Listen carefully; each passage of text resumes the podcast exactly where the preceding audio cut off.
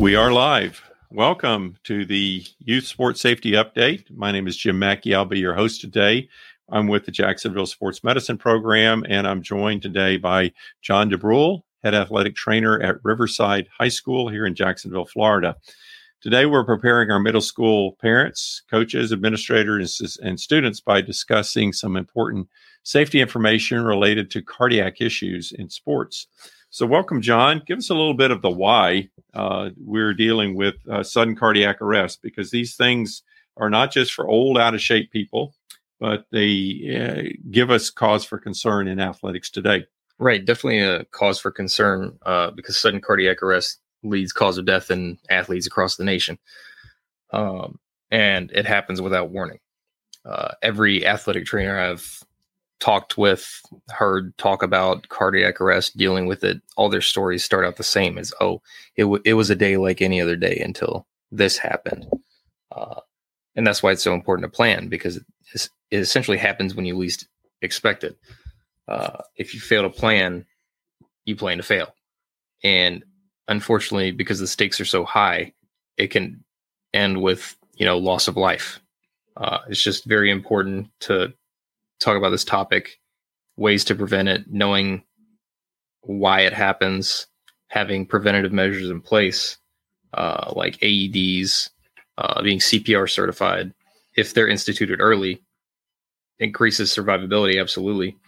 Uh, that being said, each minute that goes by, somebody who's experiencing sudden cardiac arrest, each minute is basically 10% off their survivability. Exactly. And you mentioned the AEDs, which are a very essential uh, part of what we're going to talk about today. Since uh, sudden cardiac arrest is a leading cause of death, uh, does happen without warning, uh, we need to have early access to those AEDs. So we're going to talk a little bit more specifically about them at this time. Uh, what are they? Why are they important?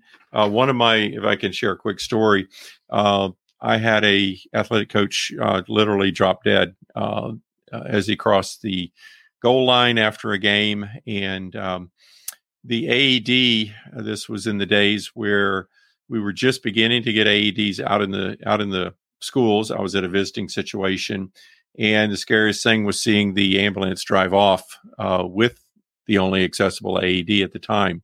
So if you ever have an ambulance at your venue, make sure it stays around a few minutes after the game.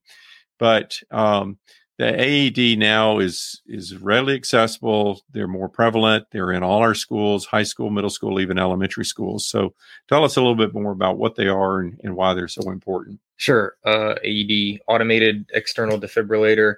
Uh, very important to know their location. Uh, I know the slide says one to three minutes or less to access, but honestly, it should be one to two, uh, just because uh, it's not really a case where the minutes matter, but the seconds matter and you really can't wait too long to implement use of an AED if you need it. Um, they require maintenance too every month. Um, I have to check batteries and pads. Uh, DCPS has done a real good job with uh, replacing them uh, in a timely manner. Uh, so I'll send a list or I'll make a list and send it off to DCPS and they'll just take care of it. Um, how you check it, you just open it up, let it talk to you, make sure it's working. You look at the battery level and you check the expiration date on the pads. And then you can kind of write it down, make your own list, uh, and send it off to whoever replaces that. And it's uh, a good thing to have that documentation right. available uh, so that you are reminded uh, to do that regularly and that uh, should a crisis situation ever come up, you're properly prepared. Right. And there's kind of this stigma around like AEDs. People see them, they get kind of scared or freaked out. They're like, "Whoa, that's an AED!" And we can go back to you know initial use of AEDs and implementing them. I don't know if you remember Hank Gathers was that basketball player with the enlarged heart at Loyola Marymount. He ended up uh, dropping down on the basketball court. Well, he had a known cardiac issue, so they had an AED there, but this was like the 90s, so they weren't commonplace. Uh, so they they really didn't get to use it in a timely manner like they needed to. Uh, I th- I think what essentially happened is they waited too long, and unfortunately, he lost his life as a result. Right. And, you know, when you when you use an AED, you're going to expose and remove. So you want part of your uh, people there to block the view or put a towel up or something like that. I think that's another reason and that people, they didn't because again back in the 90s it wasn't commonplace. They're like, oh, we use this in front of a crowd of people. It was a crowded gym right for a college and basketball game so it was like 10 minutes later before they got him out in the uh, in the foyer where they actually put the aed on and uh, by then it was 10 to 10 to 15 minutes too late so it's it was a tragic situation but a, obviously a great learning point in that and so make sure you know have your aed have it accessible indoor outdoor sports have it available at practices uh, as well as um, any competitions because they're practicing a whole lot more than they are involved in games and, and that. So let's talk a little bit about CPR training, which is available here at the Jacksonville Sports Medicine Program. And I believe we have 100% uh, compliance with all our coaches in Duval County. But the issue is to make sure your CPR skills are up to date and your card is up to date and that um, uh, you are, are ready to go should something happen. Uh, again, you don't want to uh, have an outdated card uh, should something happen in that. But uh, practice your skills, and John's going to talk a little bit about that. I would just add watch a lot of different videos during the year. There are some humorous ones as well as some very serious ones uh, that that remind you that uh, bring it back to life uh, as to what the importance of CPR training and use of an AED is all about. Right. So basics on CPR training. So updates and recertification every two years. DCPS requires their own stuff from middle school people that aren't regulated by the FHSAA. So DCPS uh, does a good job of kind of providing those resources. Uh, JSMP does a great job in offering the service to coaches, uh, both the high school and middle school level, to get recertified to come do the the written exam and then the practical portion again, it's important. Everybody does their chest compressions for this for essentially a decade now. Everybody does staying alive, go to the beat of staying alive, doing the compressions. There's another song you can do compressions to because it has the same beats per minute. Baby Shark. I don't do that, but apparently, you know, if you know the song, it's been beaten into our heads for the past two years. You got to watch the videos annually. Uh, that's just uh, basic requirements need to have a plan in place to make sure all your coaches are CPR certified. Again, you I mean you already touched on it, but you can't have a serious medical emergency happen and then it comes out later that oh you had people involved that weren't certified that weren't prepared to handle this. And honestly, if I'm faced with a serious medical situation that involves coaches or I need their help doing something, I can't risk having people who aren't prepared because the stakes are so high you know, I want to give my student athletes, if I have them in a serious medical situation, the best chance of survivability. 100%. Uh, when do you perform CPR? Uh, not breathing, unresponsive to stimulus. And kind of what that means is you're trying to talk to them, they're not responding. You try to incite pain, pinch them, not responding. Um, another symptom or sign is uh, what you call agonal breathing, uh, which is the short, quick kind of gasp for air. Um, it could also be a sign of a seizure, which seizures and cardiac arrest kind of go hand in hand uh, with uh, terms of how they present. So the important thing is not to mistake like sudden cardiac sudden cardiac arrest for a seizure and vice versa, but sudden cardiac arrest can cause seizures. So it's different from somebody who has epilepsy or some other kind of seizure disorder.